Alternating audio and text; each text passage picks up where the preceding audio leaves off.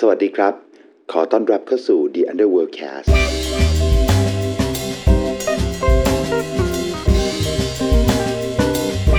Welcome to the Underworld Cast สวัสดีครับ ขอต้อนรับเข้าสู่รายการ UW Cast ทุกๆ วันจันทร์เราจะมาพบกันแบบนี้เป็นประจำ กับผมโอ๊คสกันรนชาวรัตน์เป็นผู้ดำเนินรายการ รายการของเราเป็นรายการที่มุ่งเน้นการให้ความรู้แบบสบายๆ ร่วมเสวนาผ่านมุมมองของผู้ผลิตสื่อ ร่วมเจาะลึกความคิด สกิดต่อมความสงสัยของผู้ผลิตที่อยู่เบื้องหลัง ส่งต่อความคิดนั้นสู่หูของผู้ฟังผ่านบทสนทนาในแบบที่ง่าย ๆ ชิวๆฟังสบายๆ อย่างมีสาระ รายการของเราสามารถรับฟังได้ง่าย ๆ มีทั้งใน Facebook YouTube YouTube Music Spotify Podcast และ Apple Podcast เพียงคลิกที่ลิงก์ที่อยู่ในคำบรรยาย เลือกแพลตฟอร์มที่ทุกคนชื่นชอบ กด Sub หรือ Follow เรา ง่ายๆเพียงเท่านี้ ทุกคนก็จะไม่พลาดเรื่องราวดีๆ เกี่ยวกับการสร้างสรรค์สื่อไปกับเรา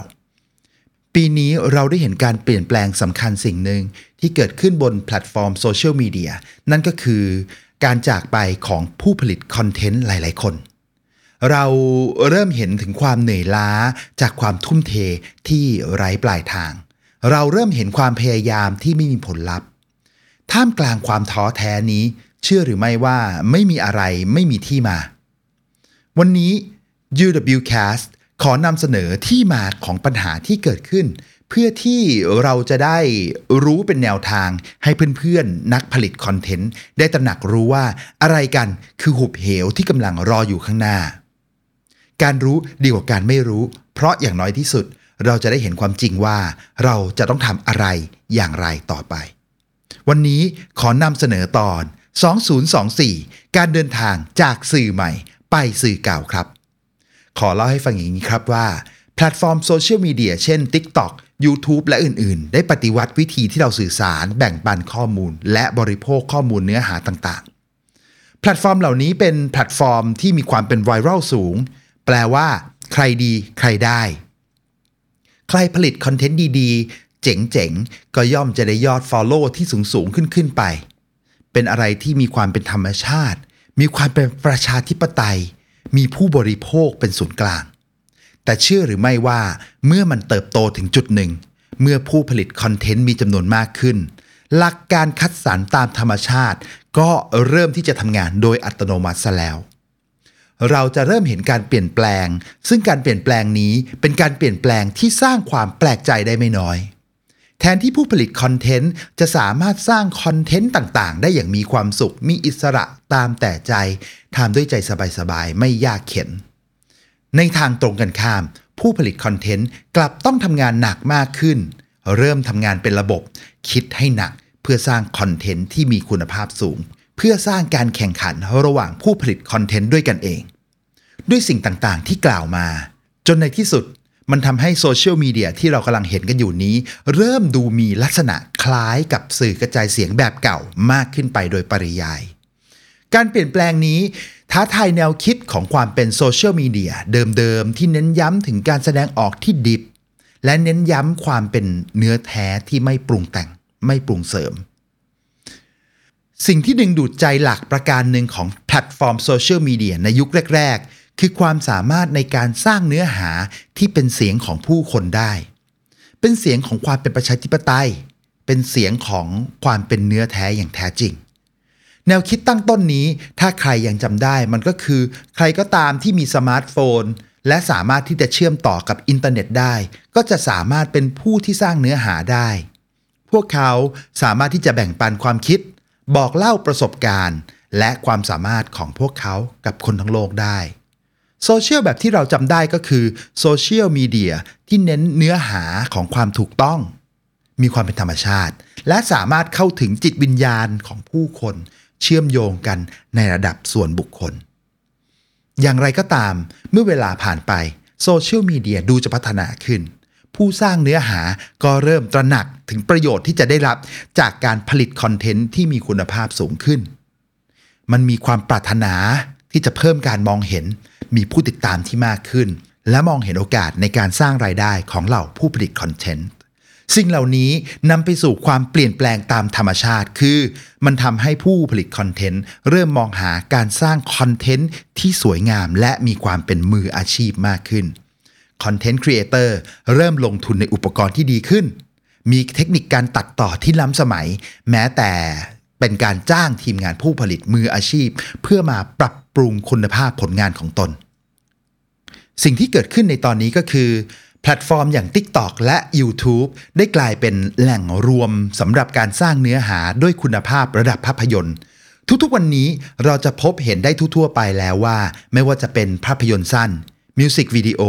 และ Vlog ต่างก็เป็นอะไรที่ผลิตด้วยอุปกรณ์การผลิตที่มีคุณภาพสูง ได้รับการผลิตด้วยความใส่ใจ ความตั้งใจ มีความละเอียดละออ พิถีพิถัน สิ่งต่างๆ เหล่านี้หากเรามองดีๆ มันก็อาจจะมีคุณภาพทัดเทียม หรือสูงกว่ามาตรฐานของสื่อการกระจายภาพและเสียง ซึ่งเป็นสื่อแบบ mass media แบบเดิมๆ ที่เคยเป็นมาซะด้วยซ้ำ ธรรมชาติของโซเชียลมีเดียที่ครั้งหนึ่งเคยเป็นโปรดักชันระดับรากหญ้า ในวันนี้มันไม่ใช่รากหญ้าอีกต่อไป แต่มันได้กลายเป็นต้นไม้ใหญ่ มันได้ใช้โอกาสและประตูที่มีในการเดินทางจากโลกใหม่ สู่โลกเก่าใบเดิม โลกแมสมีเดียโลกที่ใช้ความคิด ใช้เวลา ใช้ความวิริยะอุตสาหะในการสร้างคอนเทนต์ที่มีความปราณีต สะท้อนความสวยงามของโลกโทรทัศน์ และภาพยนตร์แบบเดิมๆ ไปเสียแล้วโดยปริยาย หากลองมองดูดีๆ จะสังเกตได้ว่าความชัดเจนในการเปลี่ยนถ่ายจากโลกใหม่สู่โลกเก่ามันชัดเจนขึ้นแค่ไหน โดยเราสามารถสังเกตได้จากวิดีโอที่เคยมีความเป็นธรรมชาติสูง อย่างเช่น การฝึกสอนแต่งหน้า การเล่นดนตรีสด หรือว่าการสเก็ตภาพเป็นต้น มันเคยเป็นอะไรที่เป็นออร์แกนิกและดูจริงมากๆ แต่ก็อย่างที่เห็นปัจจุบันมันไม่ใช่อย่างนั้นแล้วอีกต่อไป ซึ่งครีเอเตอร์ต่างก็พากันใช้การจัดแสง ใช้อุปกรณ์ต่างๆ ไม่ว่าจะเป็นอุปกรณ์เสียงที่ดี มีเทคนิคการตัดต่อระดับมืออาชีพ มีการปั้นปรุงเสริมแต่งด้วยกันทั้งสิ้น ที่น่าสนใจที่สุดก็คือ การแสวงหาความสมบูรณ์แบบนี้ มันไม่เพียงแต่เปลี่ยนรูปลักษณ์ที่ปรากฏเท่านั้น แต่มันยังไปเปลี่ยนสิ่งสำคัญที่สุดที่เป็นหัวใจของความเป็นสื่อใหม่ นั่นก็คือเนื้อหาสาระด้วย ซึ่งความมีเนื้อหาสาระนี้เองที่เป็นหัวใจในการสร้างคอนเทนต์แบบ New Media หรือสื่อใหม่ เรียกได้ว่าปัจจุบันคอนเทนต์ที่เรากำลังรับฟังรับชมกันอยู่ แทบจะไม่เหลือเขาโครงเดิมของความเป็นสื่อใหม่กันอยู่เลย เมื่ออินฟลูเอนเซอร์หรือ KOL ในโซเชียลมีเดียเริ่มสะสมจำนวนผู้ติดตามมากขึ้น โอกาสในการสร้างรายได้ก็จะสูงขึ้นอย่างเท่าทวีคูณ แบรนด์และผู้โฆษณาที่สังเกตเห็นสิ่งเหล่านี้ ต่างก็พากันตบเท้าเข้ามาเพื่อสร้างดีลหรือความร่วมมือระหว่าง KOL หรือผู้สร้างเนื้อหา และผลิตภัณฑ์ ผ่านกระบวนการเดิมๆ ก็คือกระบวนการ sponsoring หรือที่เรารู้จักภายใต้ในนามคำว่าผู้สนับสนุนหลักอย่างเป็นทางการ เหมือนกับเป็นการเอากองไฟมาใกล้เชื้อเพลิง การแสวงหาข้อตกลงกับแบรนด์ ย่อมสร้างกำไร และกำไรที่มีก็จะถูกนำไปลงทุนในอุปกรณ์ต่างๆ เพื่อเป็นการกระตุ้นให้ผู้สร้างสามารถที่จะสร้างมูลค่าการผลิตเนื้อหาของตนให้ดูสูงขึ้นได้ไปอีก จนในที่สุดสิ่งที่ปรากฏก็คือ ภาพที่ออกมาดูดี ปั้นเชียว มีมืออาชีพ มีการจัดสคริปต์ ปั้นแต่งเนื้อหาจนในสุดท้าย เนื้อหาสื่อใหม่ ที่ผ่านการจัดคุณภาพแล้ว ก็จะได้กลายเป็นสื่อเก่าแบบดั้งเดิมไปในที่สุด มันก็ตลกดีนะครับที่มันเป็นอย่างนี้ แล้วถ้าถามว่าการเปลี่ยนแปลงนี้มันเป็นการเปลี่ยนแปลงที่มาจากคอนเทนต์ครีเอเตอร์อย่างเดียวไหม ก็ตอบเลยครับว่าไม่ทั้งหมด เพราะมันยังมีอีกสิ่งหนึ่งที่ทำงานอยู่เบื้องหลังการเปลี่ยนแปลงนี้ ใช่แล้วครับ การเปลี่ยนแปลงนี้ไม่มีทางเกิดขึ้นได้ ถ้าไม่มีปัจจัยที่ใหญ่ที่สุดปัจจัยหนึ่งเข้ามาเกี่ยวข้อง ปัจจัยนี้มันเหมือนกับ ช้างตัวใหญ่ที่อยู่ในห้องหรือที่เรียกว่า elephant in the room โดยปัจจัยใหญ่ที่สุดนี้ก็คือ ตัวแพลตฟอร์มนั่นเอง ใช่แล้วครับ ตัวแพลตฟอร์มของโซเชียลมีเดียนี้เองแหละ ที่เป็นพลังแห่งการเปลี่ยนแปลงที่สำคัญที่สุด ด้วยอัลกอริทึมแบบออโต้ฟีดออโต้สเต r ริงที่ลำเอียง มีอคติ ส่งเสริมเนื้อหาผ่านการสังเกตของ engage และผู้ชม และผ่านพฤติกรรมที่ระบบได้เก็บสะสมเอาไว้ แพลตฟอร์มจะนำส่งคอนเทนต์ที่มีศักยภาพในการขายสินค้ามาให้กับเรา โดยอัตโนมัติ ซึ่งผู้ชมไม่มีสิทธิ์ที่จะไปเลือกได้ว่าสิ่งใดกันที่ตนนั้นต้องการจะชม ซึ่งแน่นอนคอนเทนต์ที่ได้รับการสนับสนุนก็จะต้องเป็นคอนเทนต์ที่มีคุณภาพสูง และดึงดูดสายตา อีกทั้งยังต้องส่งเสริมการขาย ซึ่งการขายที่ได้นี้ รายได้ส่วนหนึ่งก็จะหมุนเวียนกลับไปสู่ตัวแพลตฟอร์ม ซึ่งเป็นรายได้หลักของนักลงทุนในแพลตฟอร์มด้วยในตอนท้าย ดังนั้นจึงปฏิเสธไม่ได้เลยว่า สิ่งสำคัญที่สุดในการเดินทาง จากโลกใหม่สู่โลกเก่าที่เรากำลังเห็นอยู่ในตอนนี้ ตัวการสำคัญที่สุดก็คือตัวแพลตฟอร์มนั่นเอง ทั้งนี้แม้ว่าวิวัฒนาการจากคอนเทนต์แบบบ้านๆไปสู่คอนเทนต์ที่มันมีมูลค่านั้น มันได้เกิดขึ้นแล้วอย่างไม่ต้องสงสัย แต่ก็ยังทำให้เกิดคำถามเกี่ยวกับเขาเรียกว่ามันมีผลกระทบกับประสบการณ์ผู้ใช้หรือไม่ สิ่งที่น่ากังวลก็คือ การเปลี่ยนแปลงไปสู่สุนทรียศาสตร์ที่สวยงามยิ่งขึ้น อาจส่งผลให้เกิดความรู้สึกที่ไม่น่าเชื่อถือโดยไม่ได้ตั้งใจ หมายถึงว่าสาระที่นำเสนอนั้นอาจจะถูกทำให้บิดเบือน และอีกเรื่องหนึ่งก็คือ เมื่อผู้สร้างเนื้อหามีความเป็นสื่อเก่ามากขึ้น จึงมีความเป็นตัวเป็นตน มีความเป็นดารามากขึ้น และนั่นทำให้ผู้สร้างเนื้อหาบางท่าน เริ่มมีอีโก้และเริ่มฉีกขาดดีดตัวออกจากผู้ชมไป